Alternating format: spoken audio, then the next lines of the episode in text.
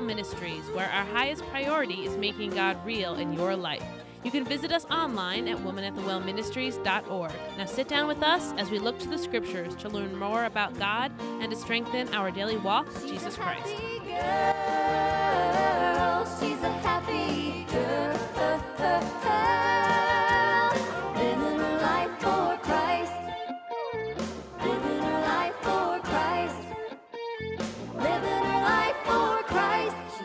Love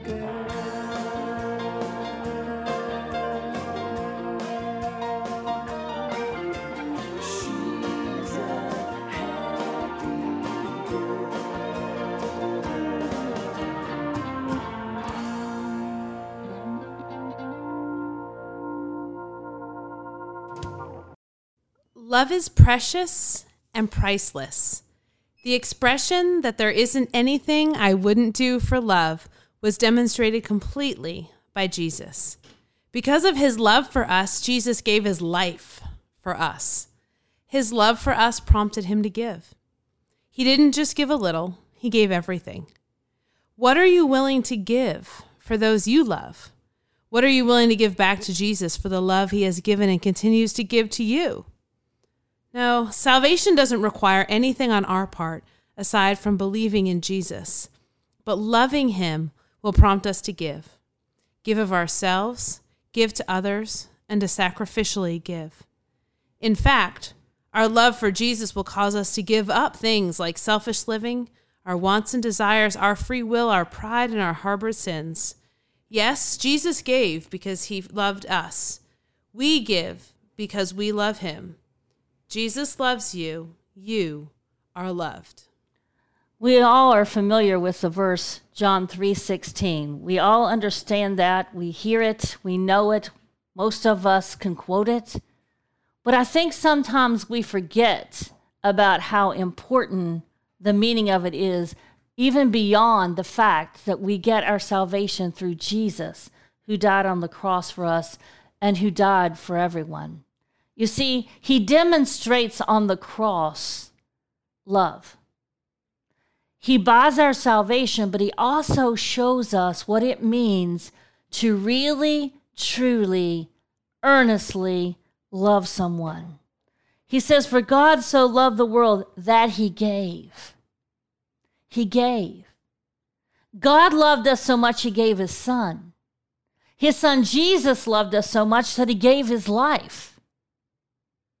And when I began to really look at what that means, when we realize that when we are called a Christian, it means that we are to be Christ like.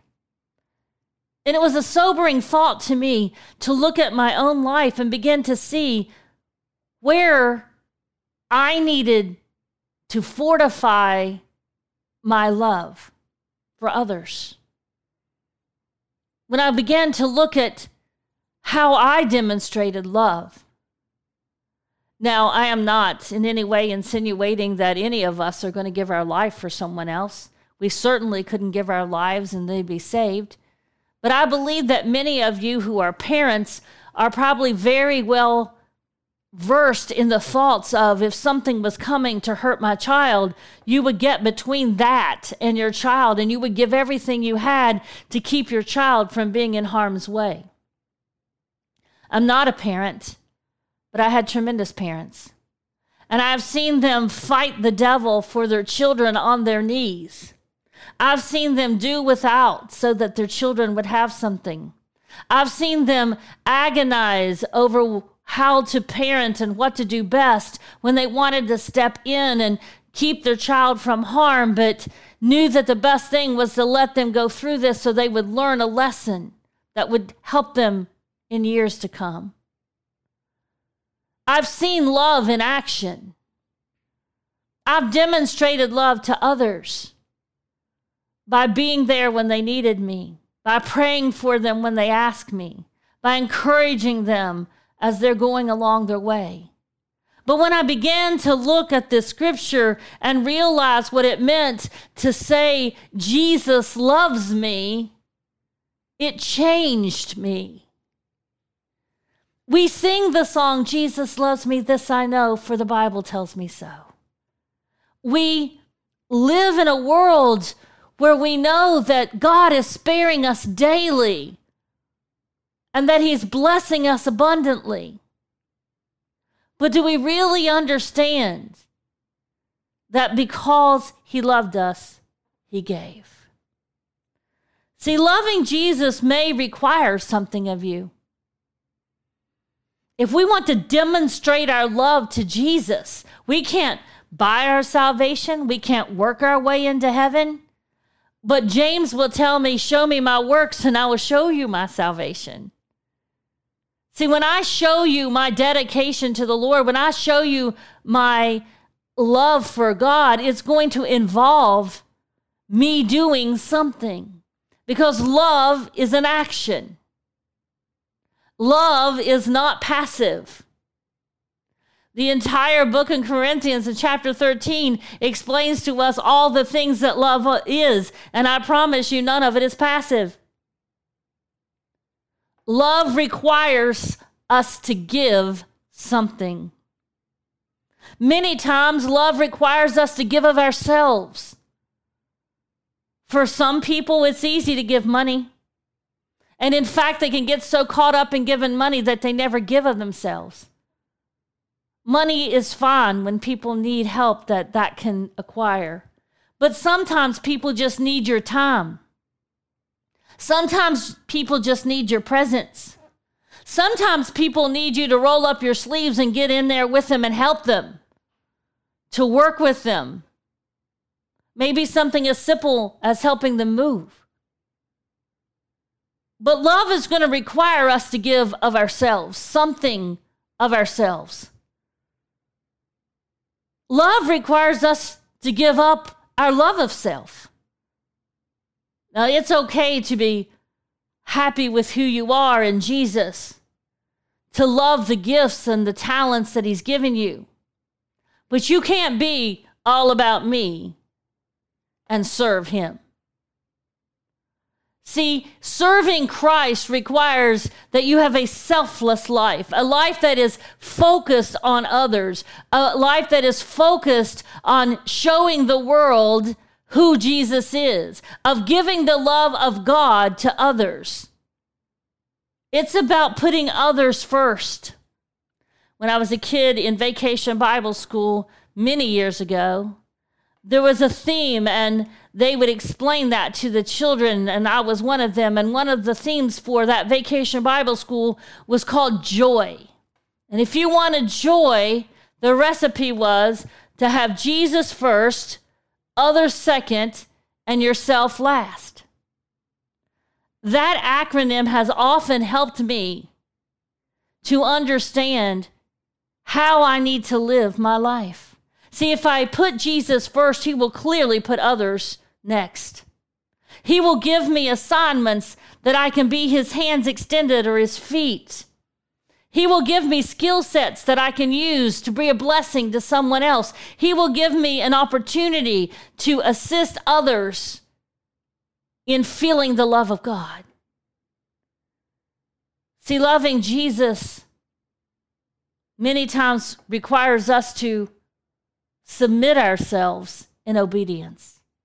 It says, Submit yourself under the mighty hand of God, and he will exalt you in due time. That means you are willing to let Jesus be first. You are willing to lift him high so that others could be drawn unto him.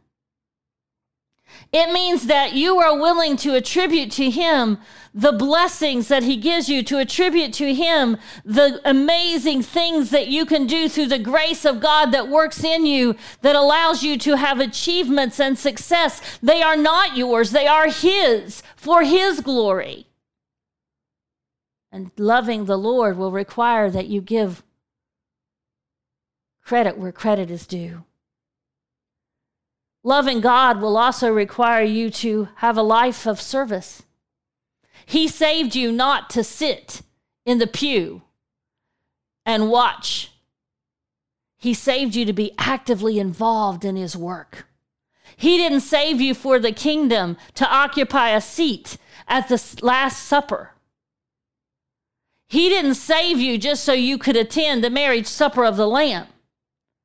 He saved you so that you could bring others into the kingdom, so that you could bring others to the marriage supper of the Lamb, that you would invite others to live a life that is filled with Christ, that is not only good for fire insurance, but is good for now, is one that gives you joy and peace and comfort and confidence in knowing that there's a God that loves you, who is enabling you, who is providing for you. There is a God that cares about you. There is a heaven and there is a hell, and Jesus is the way way to heaven. He is the way, the truth, and the life, and no man cometh unto the Father but by him.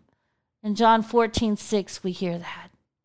Do you really believe that there's a heaven and hell? If you really believe that those people around you who do not believe in Jesus are going to go to a real hell, I promise you, you're going to do something to try to get them to understand who He is, to try to get them to accept Him as Savior, to try to spend eternity with them in heaven so that they don't spend eternity in hell.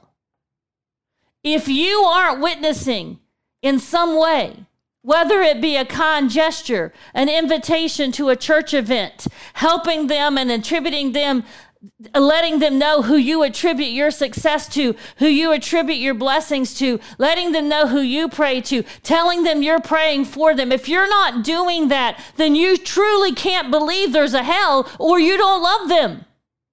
Because to love them is to want them not to go to hell.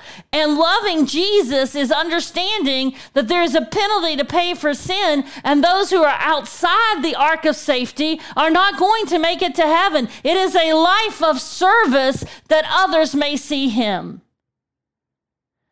Loving Jesus requires you to give up money, not to buy your way in, but because he's only letting you be a bank you're just distributing, as he says. But you know what? Those are things that for some of us might be kind of easy. Here's some of the tricky ones that he very well may be calling you to give up. Loving Jesus often requires us to give up pride. Because we've got to realize that it is only through the grace of God that we are who we are and that everything we have is a gift from Him that is through His grace and the blessings of God upon us. We have to give up our free will. Because we need to realize that we are sinful in nature. We need to realize that we are a carnal man, and apart from God, we just can't do the right thing. All of our works are like filthy rags. But through Jesus Christ, who lives with us in the form of the Holy Spirit, we have a guidance and a comfort, and we have a teacher inside of us. And through him and through his amazing grace that enables us and equips us, we can do mighty things for the kingdom, and we can give the love of God to many people. But we have to be willing to let him have full control of our lives. We can't be selfish anymore. I talked about a selfless life. It can't be about our four and no more. It can't be about hoarding up for our family. In God, there is enough because He is enough. And you may have to sometime put your faith on the line and give as God asks give, that He may give to you, poured out, pressed down, and overflowing one of the biggies for us is we might have to give up our wants and our desires. It may be that there are things that you used to do you just can't do anymore. Perhaps it's because it's sinful and 2 Corinthians 5:17 says that old things are passed away and behold all things are become new. Maybe it's a stumbling block to someone else. Maybe it's something that would keep you from church and so you can't do it because the only time you could do it would be in a time when you should be sitting in the house of God, worshiping Him with your fellow believers and brothers and sisters in Christ. Maybe it's because you haven't crucified your sinful desires. Hey, we're still living in this world, but greater is He that is in you than He that is in the world. You may not be able to manage all the temptations that are put in your path, but you can manage each and every one of them with how you respond. Every response you have to a temptation is completely under your control. And through the power and the belief and the grace of Jesus Christ and the fact that sin has no more dominion over us, you can choose to defeat that temptation and let it have no power over you. You can ask God to remove your desire for things that are not proper in your life. You can ask God to remove pride in your free will and allow you to be humble under His sight, to have a heart that is full of Him and His grace. I don't know what it is that you're holding back. I know that when I got saved, I got 100% of Jesus Christ. And the Holy Spirit indwells me, and He teaches me, and He comforts me, and He guides me. But I know that my sanctification has been a process, and it has taken a long time for Jesus to get all of me. And if the truth be told, He may still not have all of me. But I got all of Him at once and I have the ability to sanctify and cruci- have Him sanctify me as I crucify my sins in my life. I don't know what you're holding back and not giving to Jesus, but I know one thing for sure when you love Him, you give. And I know another thing for sure He is better than anything you're holding on to. And when you let go of what you're holding on to, and open up your hands, you'll be free to grab the blessings He has waiting for you. Remember, Jesus loves you. You are loved.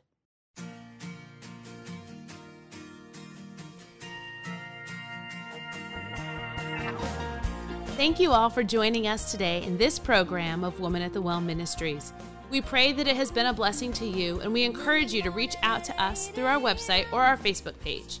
You can find us at watwm.org and at facebook.com slash watwm, where you will find devotions and many additional Bible resources to enhance your personal walk with God. Women of the Well Ministries is a nonprofit organization dedicated to serving our Heavenly Father, and it is through your loving and generous support that our ministry continues to bless others. If you would like to partner with Women at the Well Ministries, please visit our website at watwm.org. We would like to thank the gospel group Fudge Creek for letting us play their hit song, Happy Girl. Greatly appreciate your prayers. Know that we pray for our listeners. Remember that God loves you and you are loved.